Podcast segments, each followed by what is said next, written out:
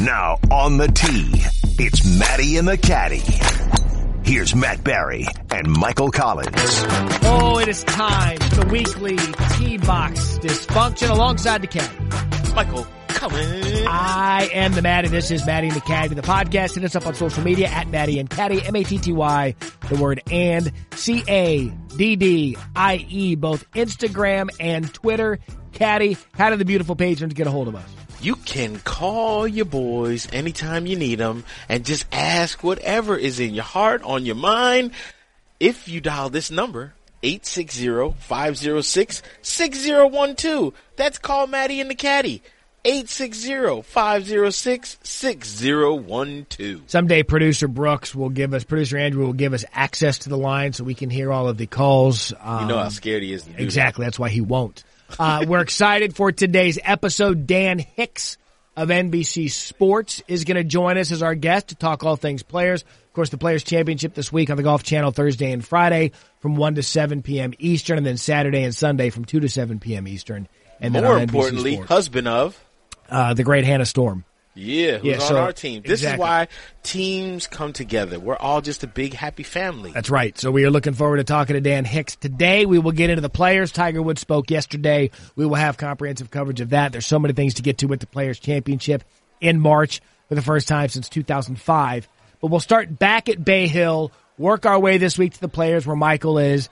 And to me, Francesco Molinari, we'll, we'll get into the winner of Bay Hill, but, but Caddy, the one thing that again jumped off the page to me with Bay Hill is Rory's inability to close in the final group.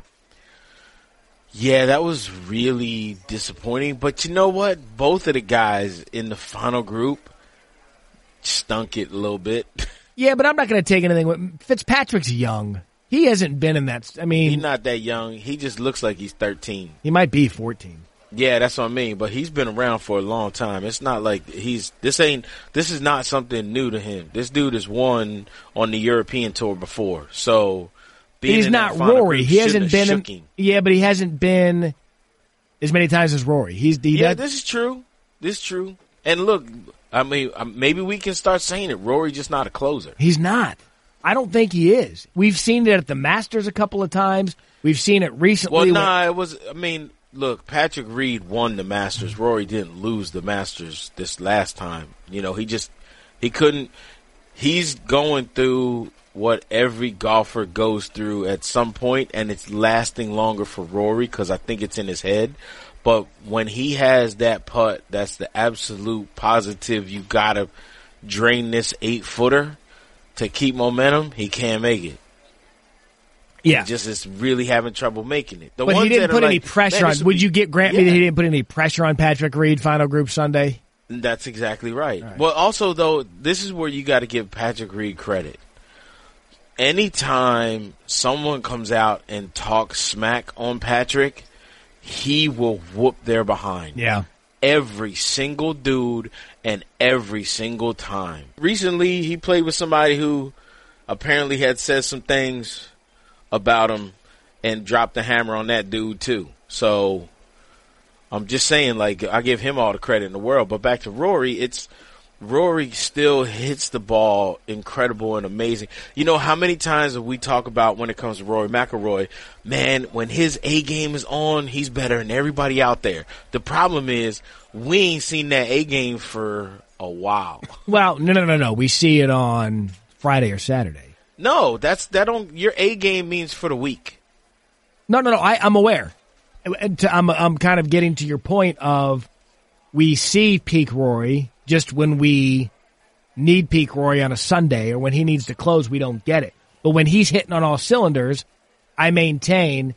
See, and that that's the question now with Rory because you know we'll we'll get to this Augusta week that you know that's the only one uh, shy of his career Grand Slam.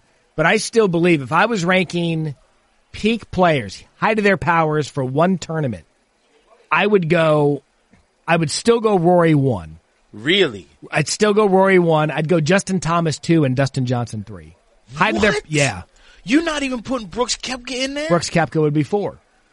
Oh, at the height of their power, like if I'm putting those four in a group and each of them has the Tiger quote Everybody unquote A comes. game. Everybody comes to the show with their very best. Rory. Nah. Nope. I'll take DJ number one. I'll take Brooks number two. I'll take Rory number three. I'll put Justin Thomas number four. Wow. I mean, that's, you know, this is the kind of thing. And super peak powers, like I mean absolutely peak powers, can't miss. I'll take Stenson number five. Really? Yeah. What Stenson did at the Open Championship just proves that when like his game, when his he's at the very top of his game at the at one of the crazy venues like where you got to just be the ball striking master. Mm-hmm. That dude right there is just Yeah, that was world class golf, but don't forget Phil played world class. That was just two dudes. and lost to. I know. That's why Henrik's number five. I wouldn't put Henrik fifth, but he's he's definitely up there. Yeah. Uh, but so I mean, look- my top four, I'm solid on. Number five, I, I would say number five is is that's plug and play. There's Yeah. plenty of dudes you could put at number five, but those top four. I think we've got the same top four. I think we just have them in different orders, and and and, and those guys. see, like, and look how quickly we forgot about Jordan Spieth. look, Spieth to me, he's out. There, he's trying to he's trying to find himself. He's Jordan's not in a good way. Yeah, but if he was on his A game, best that he's got in the books, like Yeah, only he, at Augusta. he might be number five. No way. What? No way. Only at Augusta. I'd put. Oh, this is a tough one. Hold on a second. Okay. You know that man is only one major short of the Grand Slam I'm aware. as well. I'm aware. Yeah, look, he had that. He had that remarkable year a few years ago. But that's what I'm saying. Like, how you gonna say that only at the Masters? The dude, I mean, he did pull a rabbit at the Open Championship, and he's only the PGA short. Ah, there's so many. I know. Look, no. You know who I'd put fifth? Justin Rose. Oh man, Justin Rose above above Spieth. really? Yes. Yes. We've seen Oh, it more. powers, though? yeah, yeah, yeah. We've seen it more consistently out of Justin Rose. Again, Justin Rose is a Justin Rose is what I call he's an ATM machine. you know an that's ATM machine. ATM machine think- isn't a thing. I don't think his best. Yeah, it is. No, it's not. What you mean it ain't a thing? What I mean Automatic teller ATM machine, machine. What I'm saying is an ATM machine is when he's at his. It's not an powers, ATM machine. It's an ATM. It's a. Okay. It's like saying the SEC conference, the Southeastern Conference conference. yeah, No. Anyways, go ahead. yeah, the ATM machine. Automatic. Never. Now never I'm mind. gonna say it just to Never annoy you. All right, go ahead.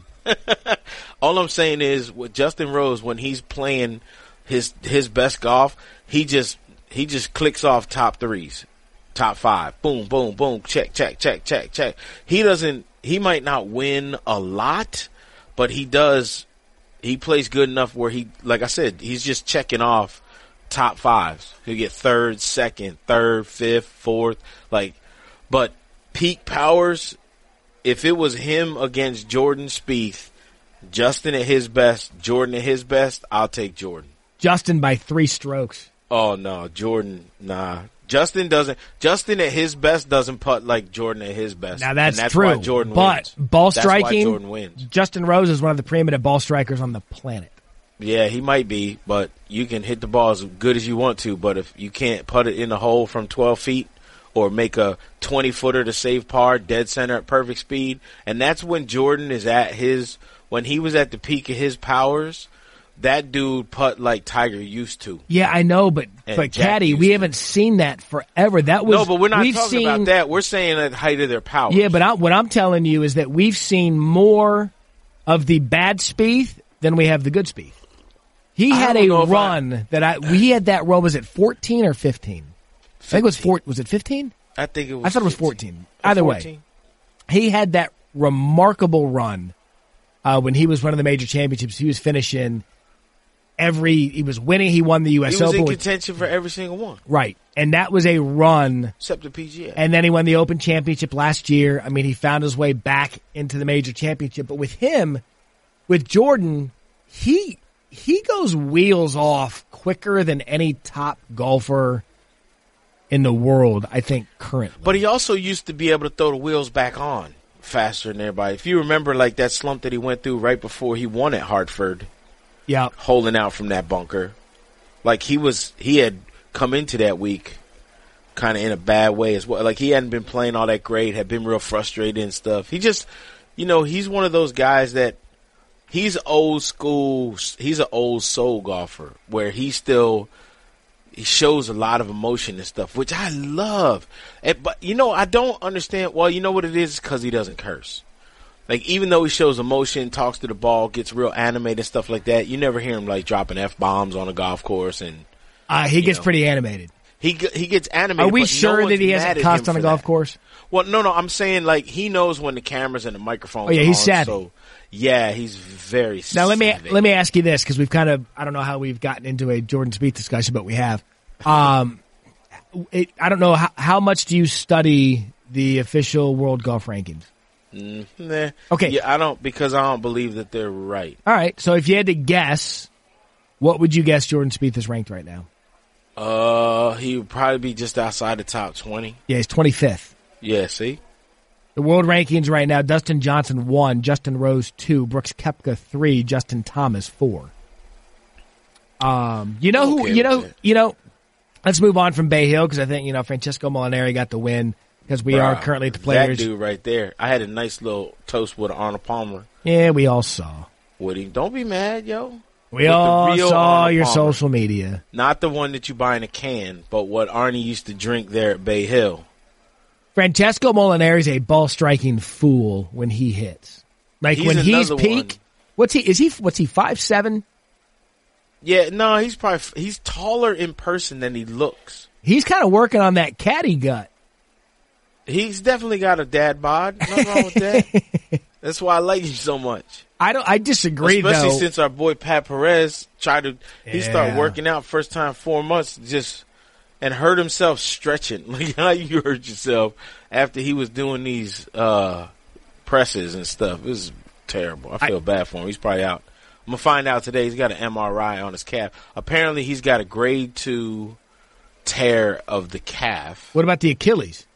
He thought he blew the Achilles out, but it, it thank thankfully, as of now, what we know, like I said, he as we tape this, he's getting an MRI. Actually, right now, as we're taping this, Okay, Wednesday Um, morning, ten twenty six a.m. Eastern. yeah, which is I think eight o'clock, and because we leapt forward in Arizona, y'all. No, it's three lazy. hours now. Seven thirty. I thought it was two. it's been two the last four months. But see, we sprung forward and they stayed ahead, so we added an hour on them. Well, at the okay, You don't get it, do you? I don't get it. Yo. You are I don't- why can't y'all just be like everybody else? Because we're we're perfectly fine. Yeah, exactly. You're perfectly fine. All right. Anyway, uh, he's getting his MRI right now to uh, to determine exactly the the full extent of the injury. But he saw some guys for the, from the Arizona Cardinal Cardinals trainers. Yep. And they said it was a grade two tear of the calf, which normally takes six weeks to heal up, which would be good that he'll be able to come back and do some things there. So I, you know, that working out is a little bit overrated. So you got a guy like Francesco Molinari and stuff. That's a guy after my own heart. You know what you never hear guys doing? You never pull or tear fat. You, You know- never hear like, oh, this dude's out for four weeks because he tore his fat. Yeah, you don't. Fat's hard to injure. It's just That's what easy I'm to saying. get. It's impossible to injure. You know why? It's pliable. But with regards to Francesco, um, I disagree. And you're out there at Ponte Vedra. I disagree. I, one of the laziest things in, in golf conversation, and I could be 100% wrong this time next week. You probably are. Nah, probably not. I'm right a lot more than you are. No, you're not. Oh my god, you kidding me? Here, this isn't going to be hard to say, but I disagree with these people that have installed Molinari as the favorite at the Players. You can't win back to back weeks on this tour right now. It's too tough. I completely agree that it is really difficult to win back to back weeks. But I will say, if there's one guy who could do it, it would be Francesco. Now, do I think he's going to? Absolutely not.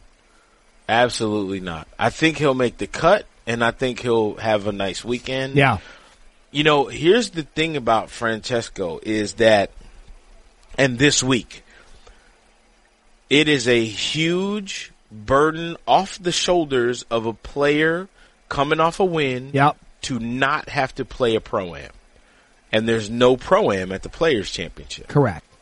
So these guys will play a nine hole practice on Tuesday, nine holes again on Wednesday, get a whole bunch of work done. The press is not allowed. The all, like all the press is not allowed up onto the practice area, which believe me is an area of some serious, serious contention. Yeah, and I was going to ask you about that being Bruh. there, being there this week because It's bull. It's re- it really is Why? a horse. why? because that's where a lot of times you get the most work done as a reporter, especially a writer. As a writer, Well, you're not a writer, so you shouldn't be complaining. You've said that numerous times. I'm not a writer, although I did write something I'm very proud of that is on ESPN.com's golf page right now. Yeah, we'll, we'll, we'll talk about that later. Cat Try to stay on. You're, you're, you're, you're. If if you were a that, track look- today, you look like intestines. Stay, stay straight here. When have I ever been able to just stay right on? Never. But look, segues bring us back. You know what I'm saying? It's not just something that mall cops ride. It's also something that can be used in the English. so you're even doing it here. Get to back to the back to damn where driving range and what you were talking about. The reason that it is a pain for writers and reporters, journalists not to be not to have access to the driving range is because a lot of times guys aren't going to sit in their hotel room, right? So what are they going to do? They'll just go out to the driving range, hit some balls, be social a little bit, and it's the perfect time to talk to them and get them to talk about things that n- don't even necessarily have to do with this tournament. Like the Masters is coming up. Yep. So last week at Arnold Palmer and this week at the Players, a lot of writers and journalists and reporters are gathering information for things they're going to write for the week of the Masters Sure. or leading up to the Masters. Okay, let me ask you. So, uh, because I've, I've covered the players. If you can't, if you can't get a guy on the driving range, then what you're forced to do is go get him on the golf course while they're practicing. But the problem with doing that is now you're at the place where they're trying to get some work done. Yeah, I disagree with the course angle. So, at what day? Because we've been to the players, we've covered it for ESPN. I think I did it three years in a row. You've Uh-huh. been there numerous times. What? So from from Monday on, you guys weren't because we were allowed in the range every year I was there. Yes, last year was the first year that they didn't let the media onto the driving range. Any day of the week, so not even on like Not- a Tuesday. Nope. No, no Monday. T- and believe me when I tell you, there was talk of a boycott. You know why I think this is happening? This is all speculation. Okay. We had talked about this on a couple of podcasts prior to, and there was a there was a good debate about it on Golf Channel this morning about whether or not, and, and the schedule changed again. First time this tournament's been played in March is 2005, 2006. 2006. Um, I really believe that because this is the first air quote major tournament of the year, they're really trying to get it to the point now where it loses that party appeal. And these guys now, top 50 players in the world are in the field.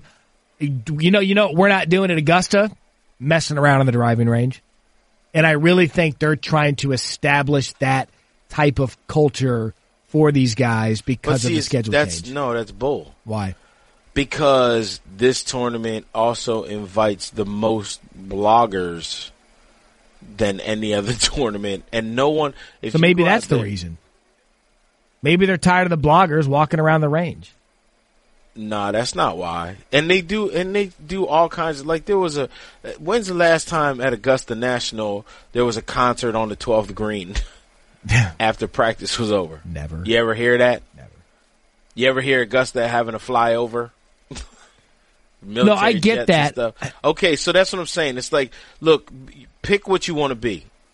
If you if you're trying to get an identity, then get one. Don't keep changing it up. Like, oh, I want to be this. Okay, no, no, I want to be this. Oh no, wait, wait, wait, I want to be this. I want to be. You know what? Just pick something. I- but the problem is, you're making it difficult for people to do their job. Yeah, and I see what you're. I get. This what is why. saying. Look, let's be honest. At Augusta, Yeah. from for most journalists, it's the tournament you can't wait to get to, and as soon as you get there, you can't wait to leave. Yeah, because you're not getting anything. You're getting the the sanctioned press conferences. That's the only time you're getting access to the players. You might get them walking from the range to the media center, but most of the time they get on a cart at Augusta and they're they're carted away.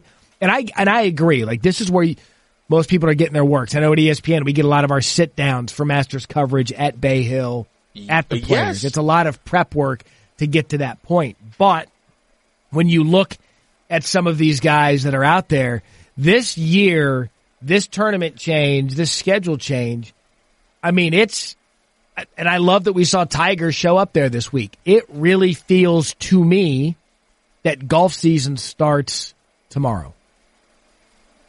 You think so? Yep, I think it's it starts tomorrow.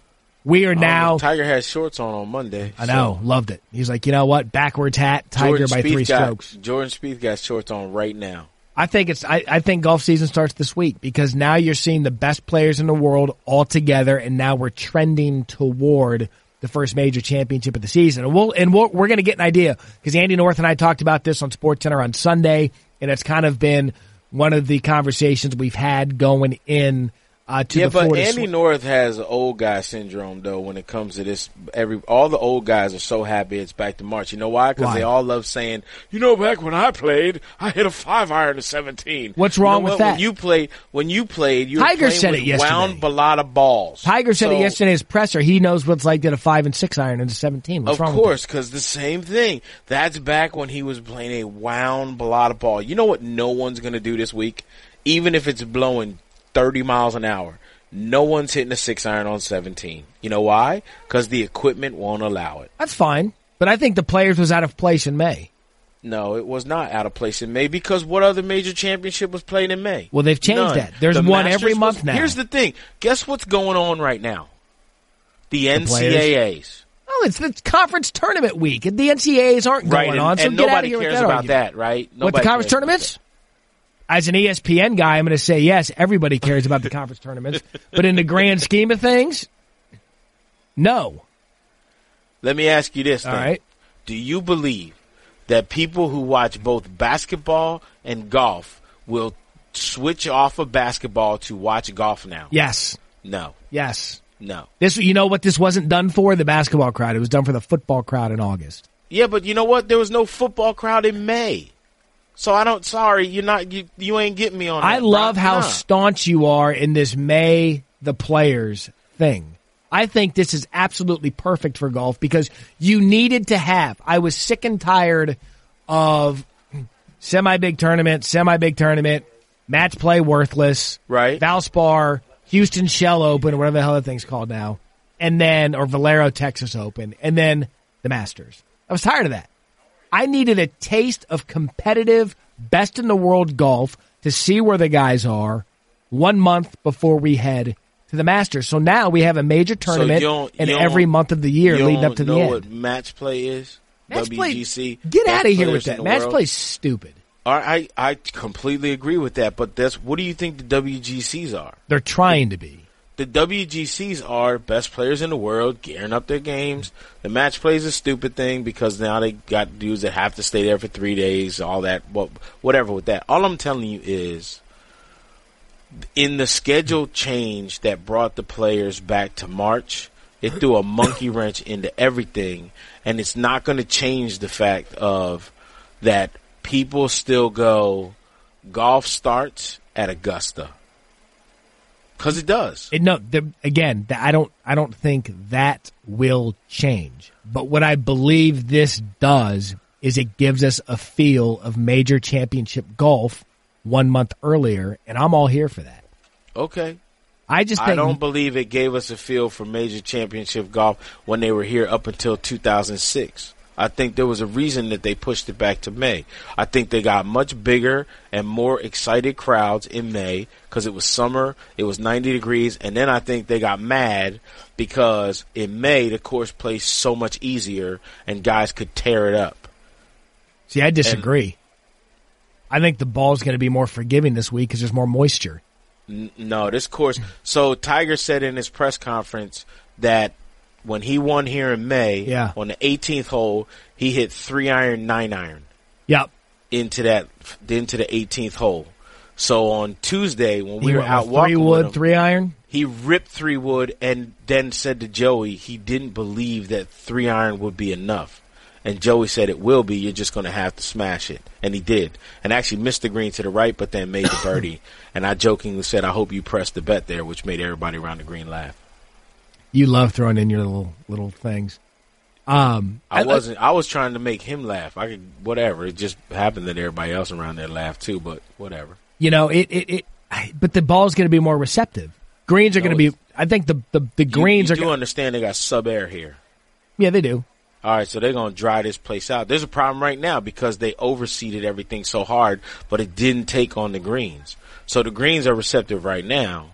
But when that wind picks up and they dry out, like you'll see, wait you see how stressed out these greens are by Saturday afternoon. You almost sound get off your lawn guy with them changing it to March. I'm the young dude who goes, I'm not trying to make the old dudes happy from back in the day and goes, back when I wanted it, why we should get back to what it used to be. Make the players great again. Kiss my behind. You know what? Bring all the young kids in who want to have fun and see this stuff like make it make it almost a party atmosphere again. Like you know what you ain't getting called in March? A major. Cuz you know what majors first? The Masters. I'm not. ta- I'm not saying it's never going to be a major. I Nah, it's never going to be a major. Now, now if it stays in March, no chance. No chance any major is going to be before the Masters. all right. So, what do you think the winning score is this week? Because Webb Simpson won it at 18 under last year, which is absurd. That's just dumb. I don't want a champion winning at 18 under. That's why I'm Why? like, another reason I like it in March. Give me my champion at 8 under. Uh, nah, it'll be 12. 12. Yeah, it'll be 12 to 14 under that'll win. Yeah. Cuz it'll be you know, guys, you're going to hit a lot more drivers now cuz they're not going to go quite as they're not going to go as far and they're not going to run out. But it also means you're going to be able to keep it in the fairway more. So does this bring because you know one of the big um, storylines with playing at TPC Sawgrass is it it never the favors the bombers because they don't take their driver out much because you really don't need it. It's a Pete Dye course. We'll talk about this. Actually, you and I are making an appearance today on Daily Wager. Yeah. uh, getting some stuff in. But this to me opens the with the move to March opens the field up just a little bit more. Do you agree with that?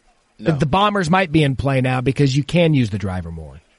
No, no. It's still this is a course that this is a ball strikers course. Correct. It's not a bombers course, and it's always been a ball strikers course, whether it's been played in March or in May. You just got to be your ball striking has to be on all week, and this course never lets up. It just never lets up. The one thing that you'll see now is with it being in March is it gives you just a little bit of room for error Yep.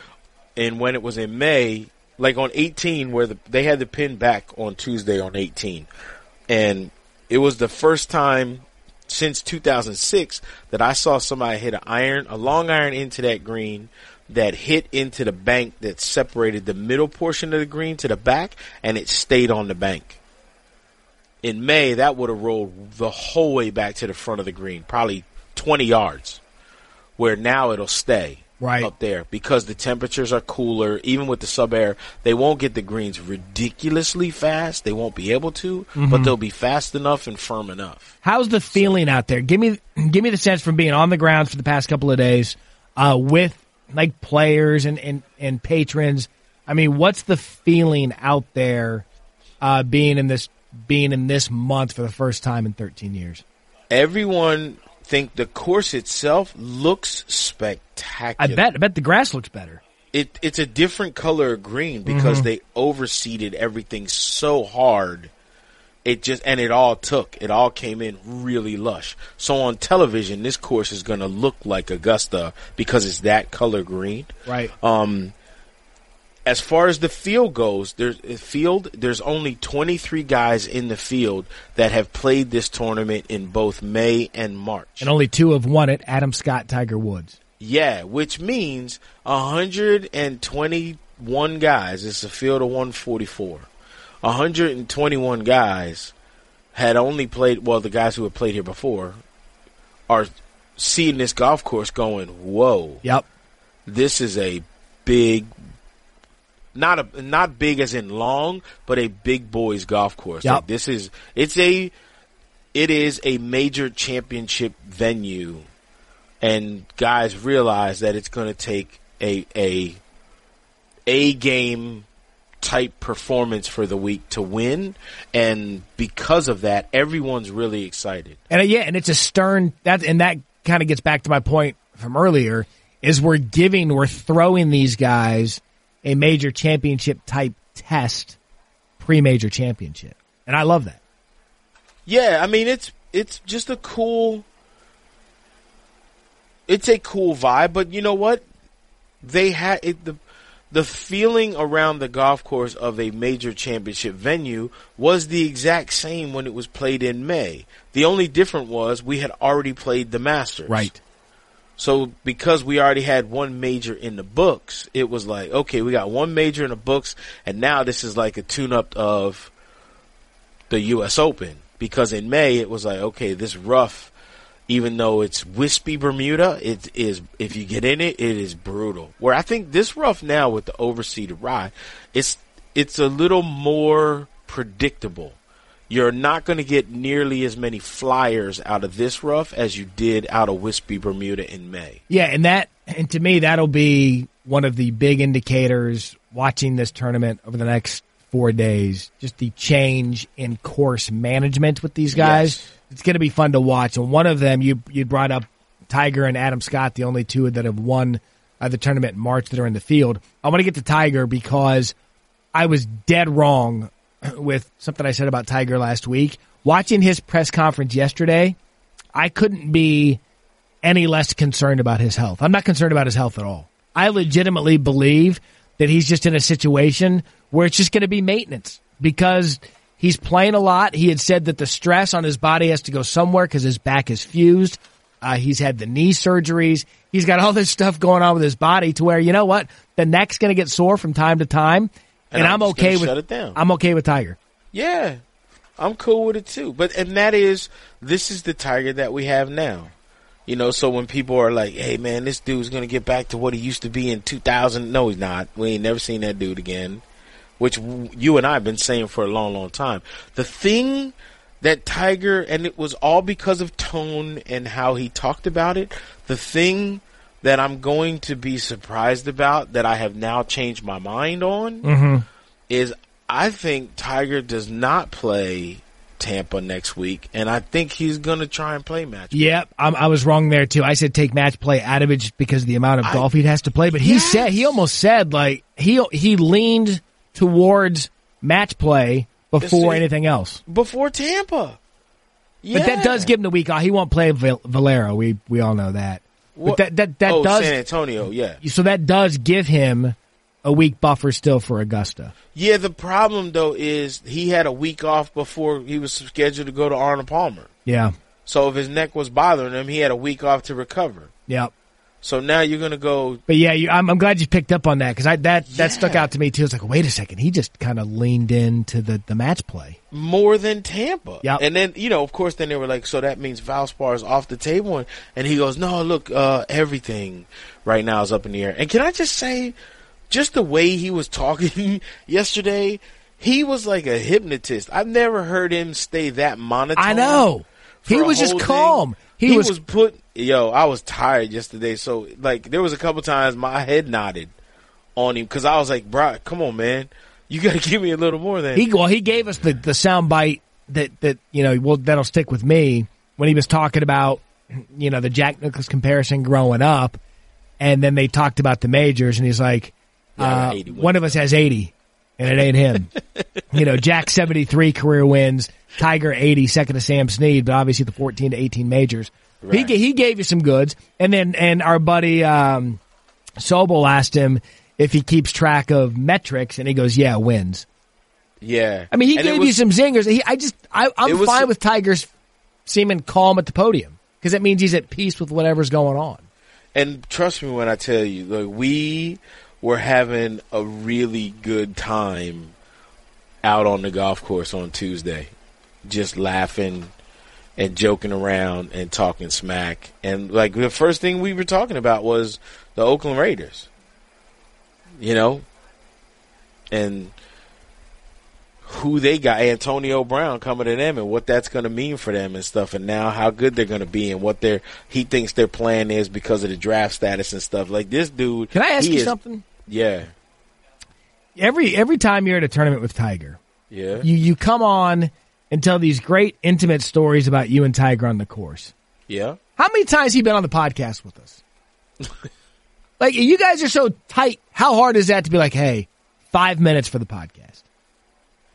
You get all these stories, and you guys are holding hands on the course, skipping down the fairway, talking about Why football. You, you sound just a little jealous right I'm now. not jealous. Look, I just Why want you- I want you- content. I, I'm giving you content. I'm telling you exactly what happened on the golf course. Every week, I'm like, you know, here's another, here's more him and Tiger. You're like an annoying girlfriend right now who's talking like I just came home and was like, man, I had a great day at work and this is what I got to do. Well, how come you never like if I'm a car salesman, you're like, well, how come you never bring cars home for me to drive? Well, well, well get a job at the place where I work then. Why do I have and to be Tiger guy who has talking about the to you? Raiders. You know, we're having a just a gay old time. Yeah, sharing I, look, I am mint sorry. look, one of us flew up to Connecticut and might be just a little mad because they cold right now. Cold and I got a cold. I got bad. I got some stuff going on right now.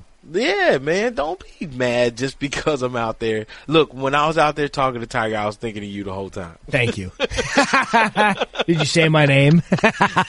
Man, your name might have come up once. All right. So, so before before we get uh, to our buddy Dan Hicks, who's going to be our guest today to talk uh, the players and all things golf, uh, the switch from jo- Johnny Miller to Zinger, all the good stuff. Let's get. Um, for I'm going to ask you a couple of questions here. We'll each give our pick, and uh, we'll go from there. Who right. did you pick for our ESPN.com selections? All right. I picked Henrik Stenson. Oh, you idiot! I know. I know. I know. Why? Because I didn't realize how bad the breakup was between him and uh, his caddy, Scott Vale. Yeah, it was And- bad. Tears. Yeah, it's not. From what I'm hearing, it was not cool and not good. And then he had Fanny on the bag over the weekend, but she ain't caddying for him now. And like, there's some bad juju coming that dude's way. But right. like, he's that ball striking guy. I know. That around this place, and the last time it was played here, last time the players was here in 2006, Stenson finished third. Ball striking fool. Yes. But you- do now you- do you regret your karma pick? on him? Yeah. All right, so I'll only because of the karma thing. Okay, and I agree. Get a, well, yeah. I so- agree. Karma's the thing. So, Yeah. so Stenson, you, I'll give you. You know what? No, I won't. gi- I'll give you an out in a minute. Okay. I took Xander Schauffele. What? Yeah, Why? I think Xander's that guy. Had a second last year. He's won this year. He's been ID'd as that next up and coming American golfer. But he's the- also the guy who's going to be completely confused about this place now. I think that's. I think that's open for the field, except Tiger and some of the other guys that have played in it. It's almost this is the one time because the first timers never won here, Yep. but this might be the first time that that happens. See, I like I like the the Rickies and the Xanders and some of the younger guys. I think Xander is going to be in contention again. I don't. I think the. I don't. I think he contention. Yeah, I think he can finish top five, but win. I think the problem is if you've played here and had success had success here when it was in May. Mm-hmm.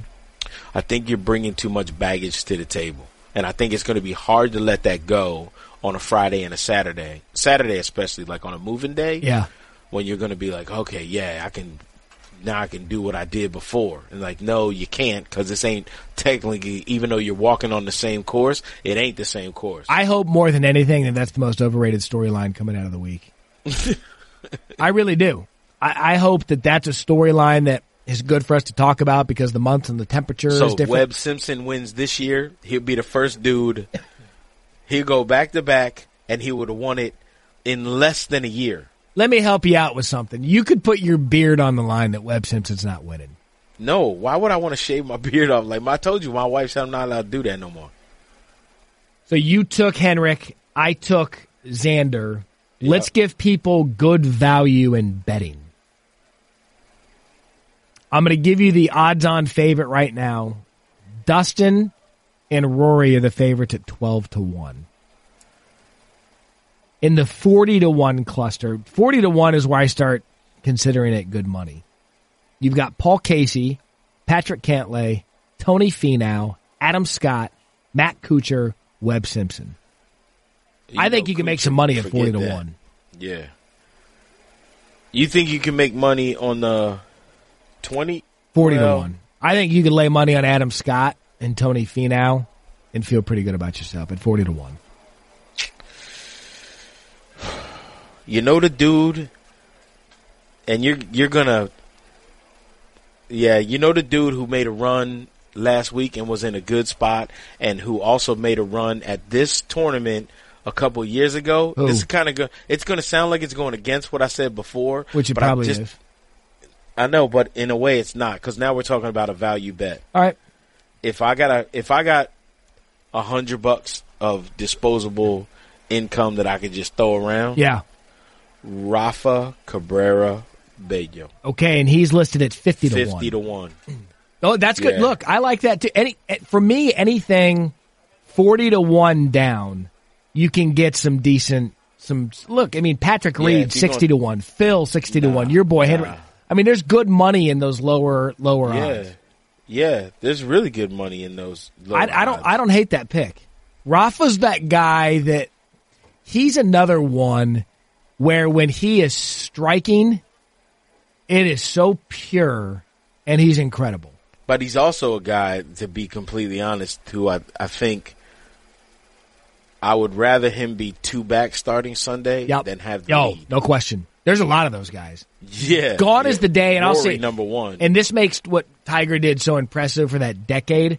Gone are the days, I believe, where the guy grabs a hold of a tournament, so, go after Saturday's round, going into Sunday, and it's over.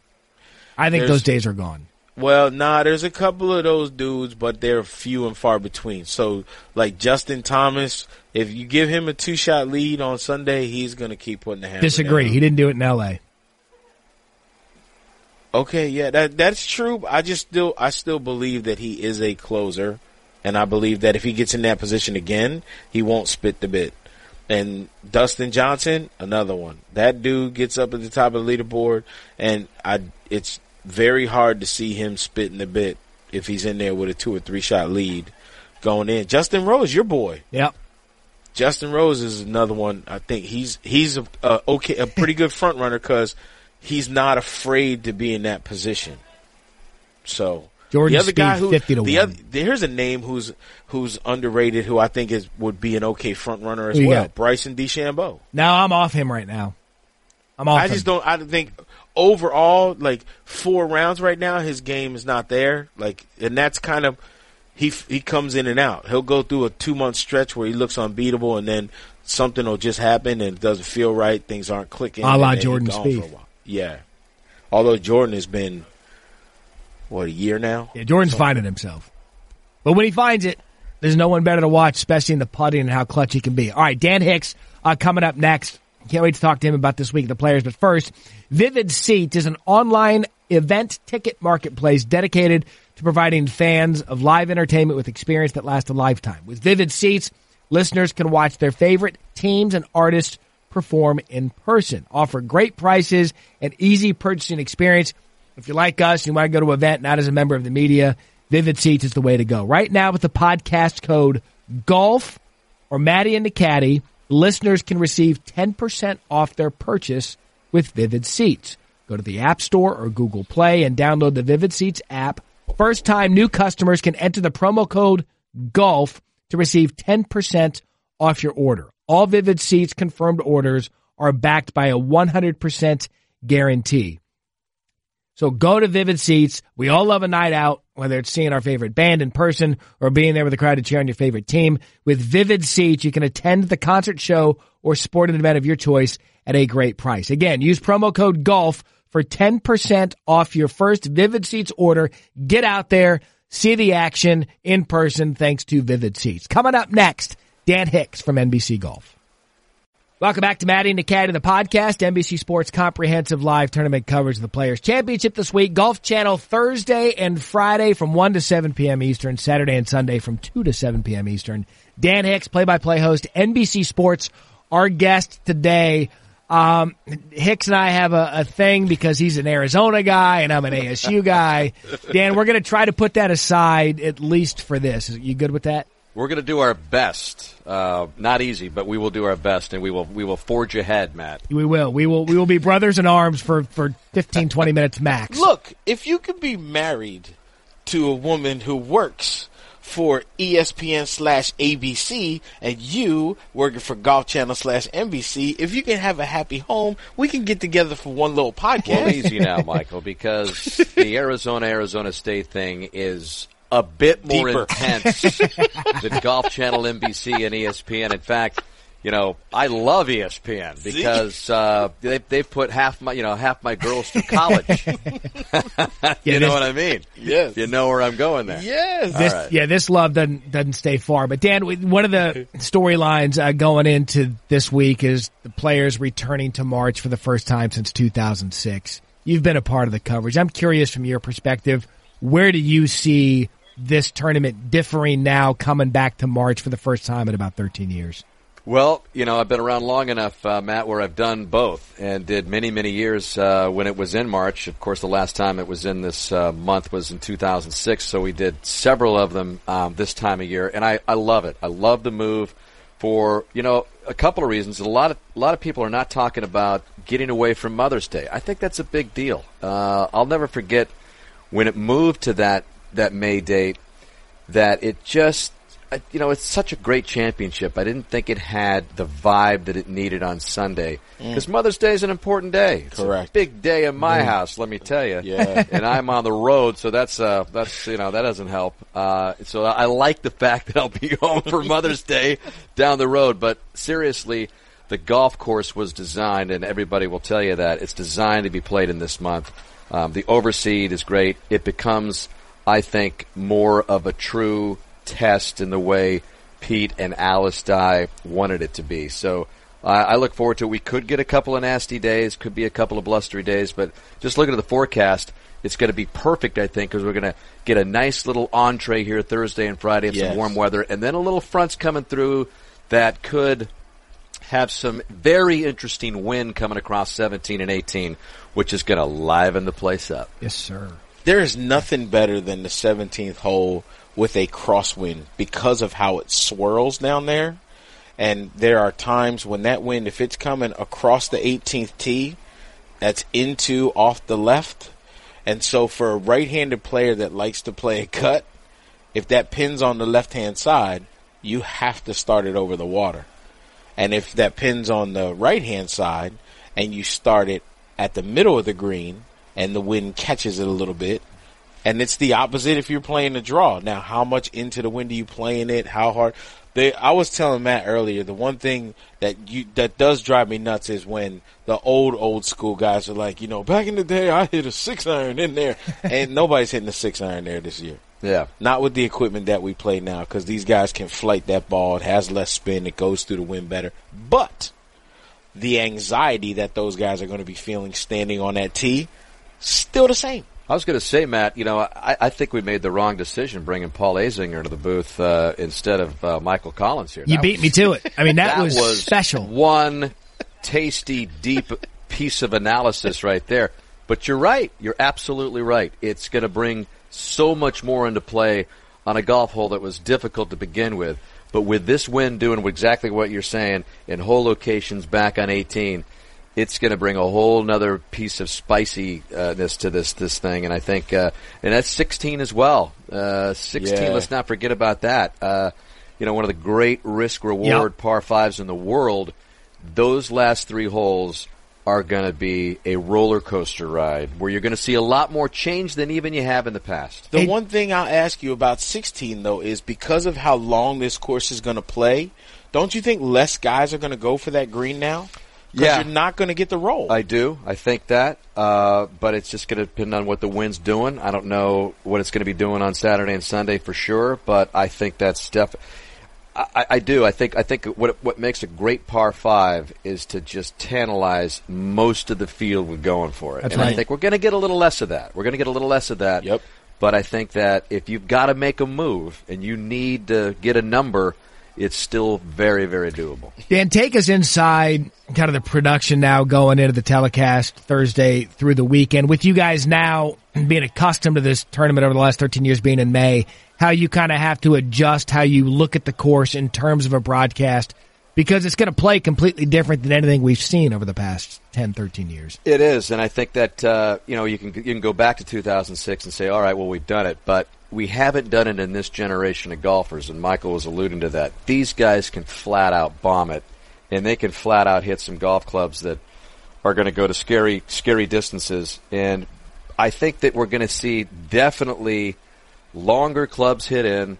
We're going to have to have uh, the coverage, which is up above this golf course, which as much as you can do, because it, it gets a little it gets a little dense. There's been some stuff that's cleared out, but we we are emphasizing even more above after a shot is made to kind of show people the lines that these guys are taking because they're going to be a little bit different. They're not going to be the same lines that you've seen for the past 13 years or whatever. So I think uh, I, I but again not until we kind of get into the mode on Sure. Thursday are we going to fully know that. One thing I was always curious about too, from a broadcast side of it, because I've never done television like you, and you're one of the legends. This tournament going from May un- back to March, does it change the pictures that you draw, knowing that the winning score might be 17 under as compared to four under? So when guys are out on the golf course making charges, you guys get can get really excited and everyone gets into it because guys miss a fourth birdie in a row and he's mm-hmm. hitting wedges into everything. And now you're going to go to a golf course where the same course, but it's going to be well, this guy's making his third bogey in a row. and how does that change your philosophy then kind of on the broadcast? Yeah, it's it, it's a good point. It's it's going to be interesting to see if we're going to get the volatile lead changes and volatile moves from the players on the course like we have in the past. But if you look at the stats, and again, we don't know what the weather's going to do from from now until the weekend. But if you look at the stats, the the numbers from March to May aren't that different. Right. Uh, the scoring average isn't that different.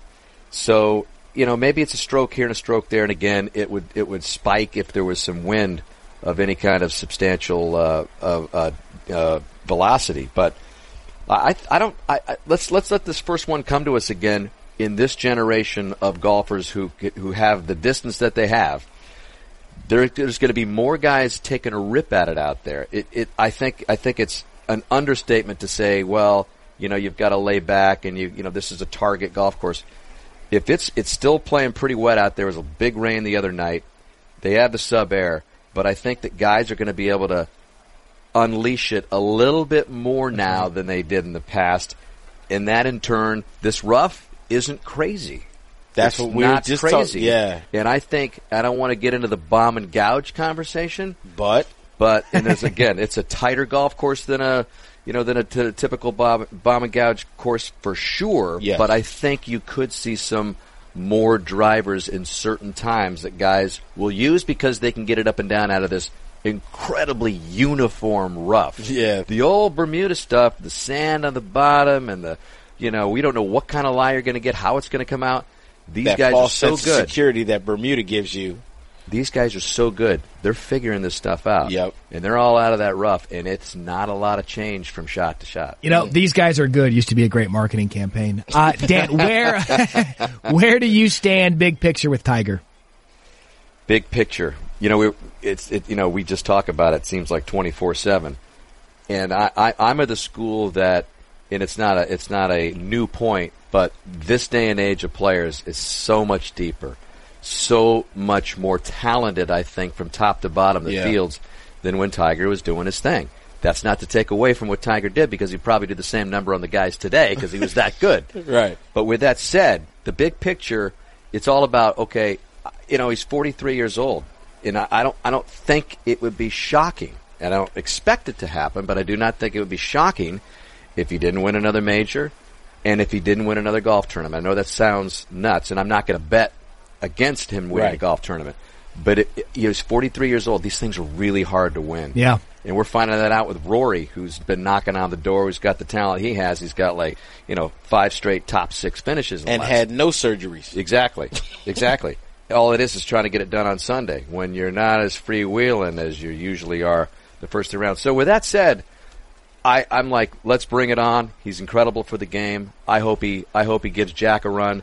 and I hope he gives Sam Snead a run. Yeah, I think Tiger can win golf tournaments, but I've already said publicly that I, I don't know that I don't know that I think he can win another major. So It's hard. I'm, I'm, yeah, that's and people who are always saying, "Oh, how could you say something like that?" Me being one we of them. know it. Yeah, Matt, one of these guys, is like that. It's not the way it's to be. But I look at golf now, like you look at golf, going, "Look, Dustin Johnson's not to stop practicing."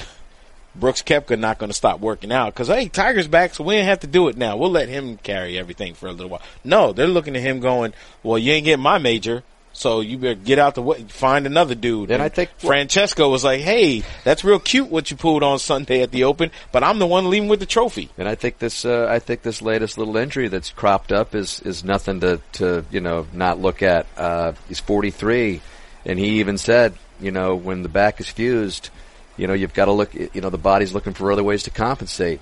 So let's hope that everything's going to be okay because my gosh, when he's in the field, it's another world. Yeah. So I, I, I, I wish nothing but the best and victories aplenty for Eldrick. Dan, as a as a person in this industry and a, and a big golf fan, watching you call tournaments, I love when you're in the booth.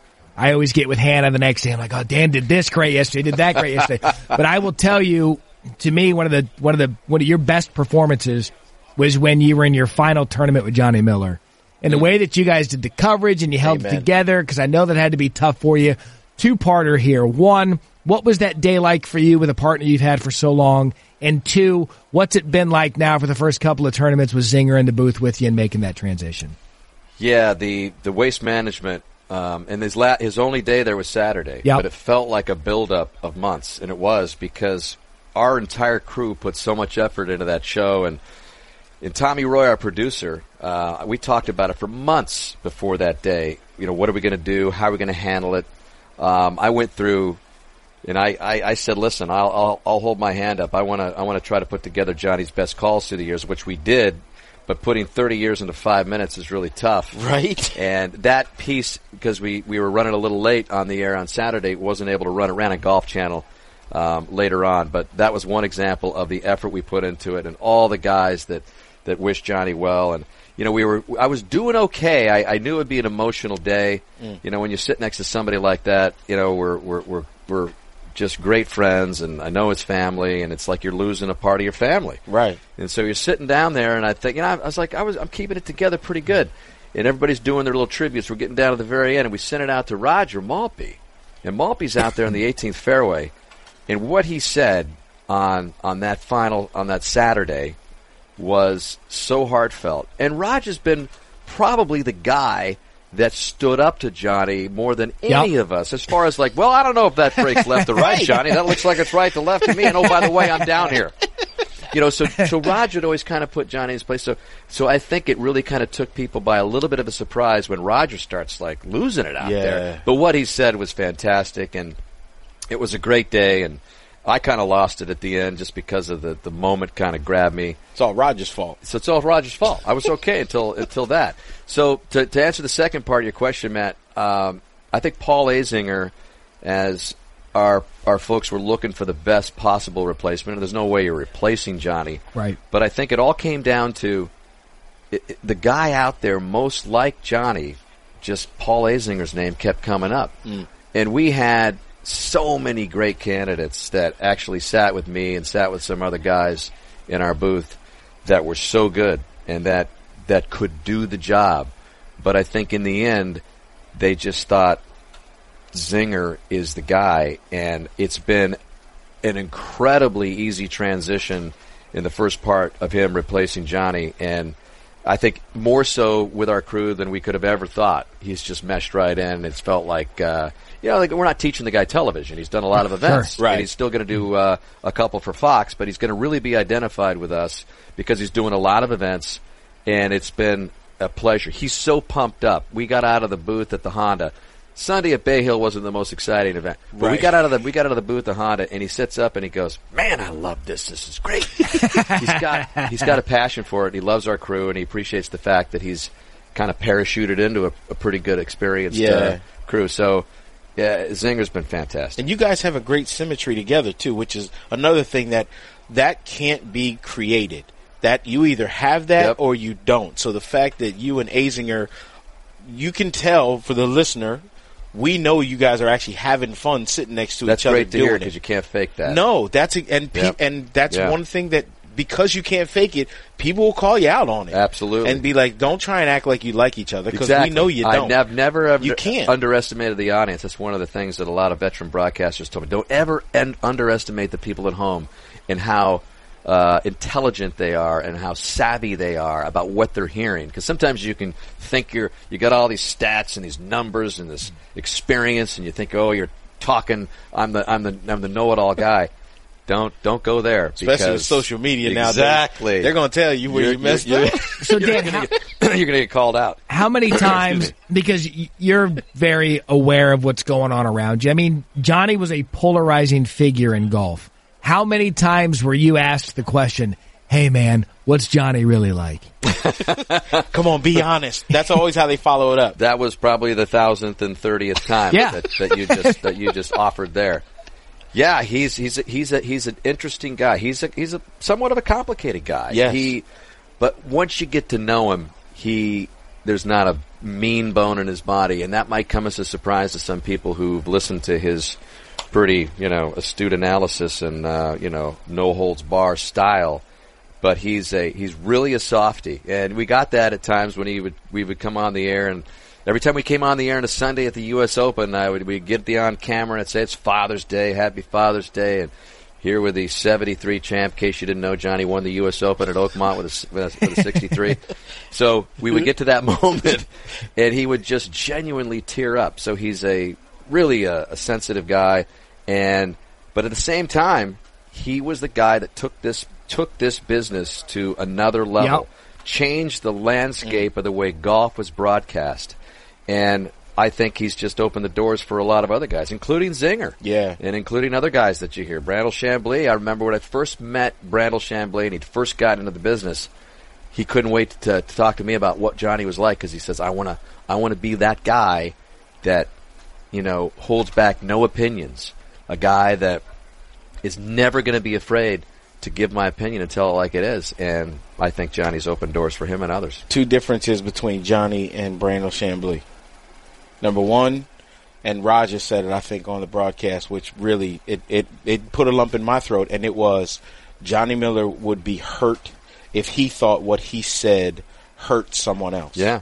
And that's truly who Johnny Miller was, Yep. even though people thought, man, that guy just says stuff to say stuff and rubs people the wrong way. But that was a very true statement Yep. about Johnny Miller. And number two, Johnny never blocked me on Twitter. so I'm not I saying knew that was just- coming. Because he's don't- not on Twitter. yeah, so there you go. And I don't. He wouldn't block me on Twitter. No. Brando, on the other hand, yeah, he's ducking me. Uh, but I want to ask you something. Everyone talks about their favorite call that they have heard you make, but I want to know what's your favorite call. If there's one call that you had that you go, man, that I hit that, just mm.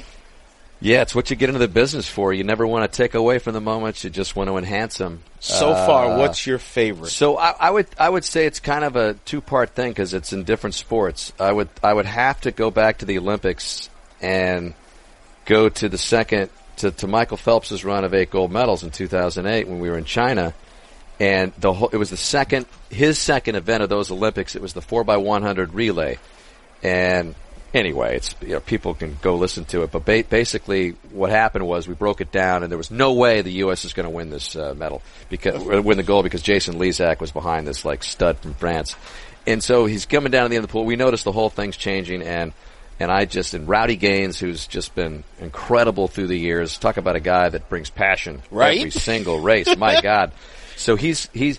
I, we start noticing that this thing is changing, and anyway, it gets to the wall, and I, I reach a level of my voice and excitement that I, I've never reached and probably never will because my vocal cords are get blown out.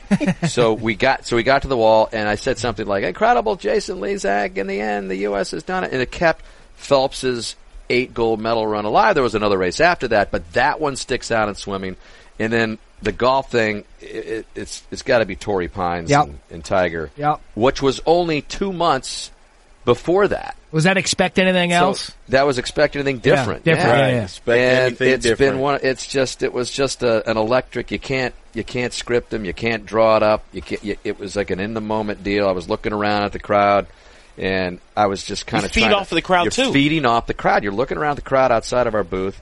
I'm looking over at Johnny, and there was just this feeling. He's going to make this. and so I, I, I said, I, ex- I mean, in my mind, I'm going, I expect him to make this. Johnny expects him to make it. In the 30,000 people that are out here around the 18th green expecting to make it. So the ball starts ro- ro- rolling. It's like kind of tumble on this Poa annua, which is pretty crazy. and I just kind of came out of my, you know, the depths of my, my, my soul, so to speak, expect anything different. So good. And we happen to have a blimp on top, right overlooking the So shot. good. So on the replays, Tommy Roy, who just master was a mastermind of the of the of the of the replays afterwards, took the shot of Tiger looking up in the heavens with both fences, you know, when he's holding Yes. It's so visceral. Yeah. It's so Still gives me goosebumps, good yo. That it's one of these moments that it just our whole team just probably had the greatest moment that I've ever been a part of with him.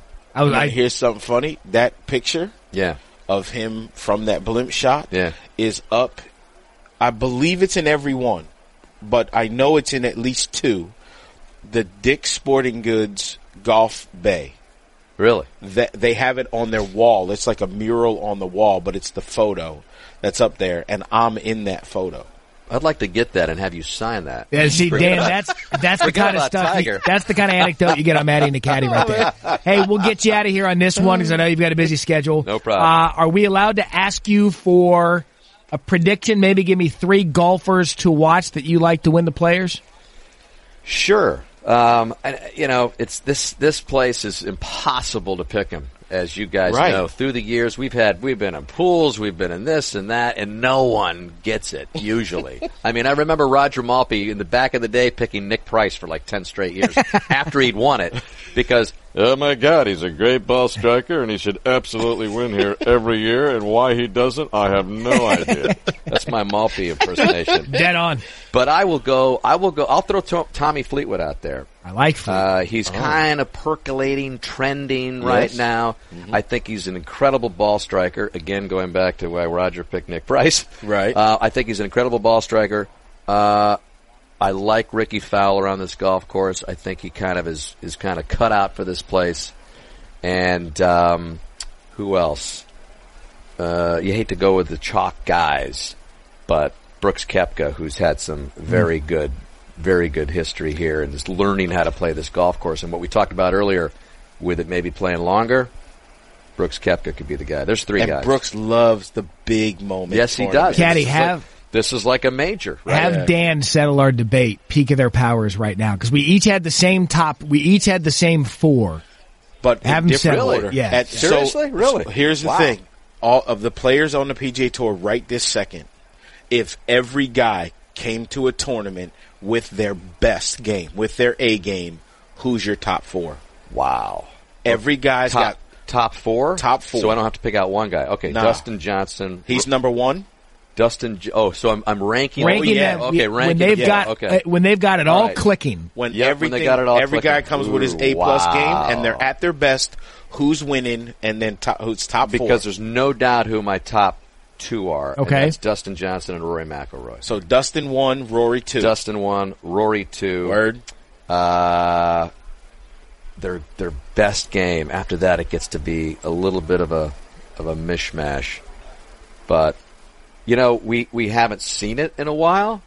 But Jason Day, Ooh, I think he's that good. Wow. And it, we, we just he's kind of Yes. out of sight, out of mind Yeah, because he's been hurt and he's you never know. Yes. But I tell you, when he won here a few years ago, that was a display, and he's got the power, and he and he's the short game. Think about it, man. He's which up- he's not known for, he's but a grinder. Yes. you know he's an Yes. up and down guy. I'll never forget when Rory met, won the U.S. Open at Congressional by like eight shots. Right. Who was getting up and down behind him for a second? It was Jason Day. Mm. So he would be my other guy, Hmm. and then um, let's see, Justin Thomas. Just Yeah, I had- every- I had you Jay- have one guy who's not. Neither and of I us had Jason. neither one of you guys picked Jason Day. No. No. Who was your fourth guy that, that we did not? I had Dustin Johnson first, Brooks Koepka second, Koepka, yeah. Rory You had third, Koepka in there, yeah. yeah, and and Justin Thomas. Yeah, Koepka's a. You can't go wrong with any of those. Yeah, when he's on beast mode, I had Rory one. I. I still think Rory. he still thinks Rory's A game is better than everybody else's A game. I don't believe it.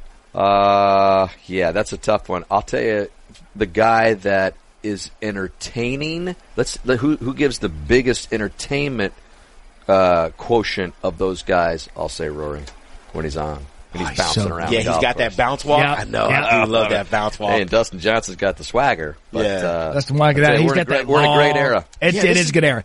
It's Yes. a, it's a it's a great era. Dan, I know- Tiger back in the mix. Yep. I know you're busy. Thank you so much for spending some time with us This is today. awesome. Hey, have a great call this week. I look, we look forward to watching every second of it on the Golf Channel. Thanks, man. Appreciate you guys having me. Michael. Always a pleasure, pal. Man, it was an Yeah. absolute blast, Yeah. dude. Good- Thanks for good to hey, chat with you look, guys. ASU and University. Hey, we got along. It, was, It was, happened. It was okay. Well, that's what happens all when you when ASU beats them in football and twice in basketball this year. It's not much. you Oh, can, I know. just ruined the moment. I did not. I did not have a lot to talk had about. to spike the ball. Man, that was fun. Our, our thanks to Dan Hicks. Always a good time uh, catching up with him. Uh, You know, I work with Hannah here at ESPN, so we're always having good conversations about it. And, and, and just a guy that's been around the game forever. Uh, really good catching up with him this week, the players. knowledgeable, man. That's the whole thing. Knowledge, and I love the fact that his two favorite calls happened just months apart. Yep. Expect anything different is is I mean, that it was just you remember that. Because we were all expecting the same thing. He's just he's telling the story. It's giving me goosebumps because Yeah. I remember being there as well. I mean, it was great. So, But so that- good. That call on the swimming at the Olympics too, when he was like, "My voice hit a crescendo it had never hit before." I remember that. I remember all of it. Dan Hicks, one of the great in our business, and we appreciate him making time for us today. Uh, we appreciate you, the download. Remember, if you downloaded it or you subscribe to us, please rate us. It helps us with everything. Um, we appreciate your support, uh, being a patron here on the podcast. Again, at Matty and Caddie, M-A-T-T-Y, the word and, C-A-D-D-I-E, both Instagram and Twitter. Enjoy the players this week. Golf season is here. Mikey, enjoy Ponte Vedra. We'll get you on TV this weekend, all right? Yes, 860-506-6012. Call the listener line. I got to go out now and pay off a bet to Ryan Palmer. I'll be wearing a Cowboys jersey. Excellent. So when you do it, just make sure you pick up the names you dropped today, uh, alongside the caddy. What the God? I hit the Matty. It's been another edition of Matty and Caddie, the podcast. Thanks for the download. Talk to you guys next week. Thanks for listening to Matty and the Caddie. Check out more great ESPN podcasts in the ESPN app, Apple Podcasts, or wherever you listen to podcasts. Matty and the Caddie.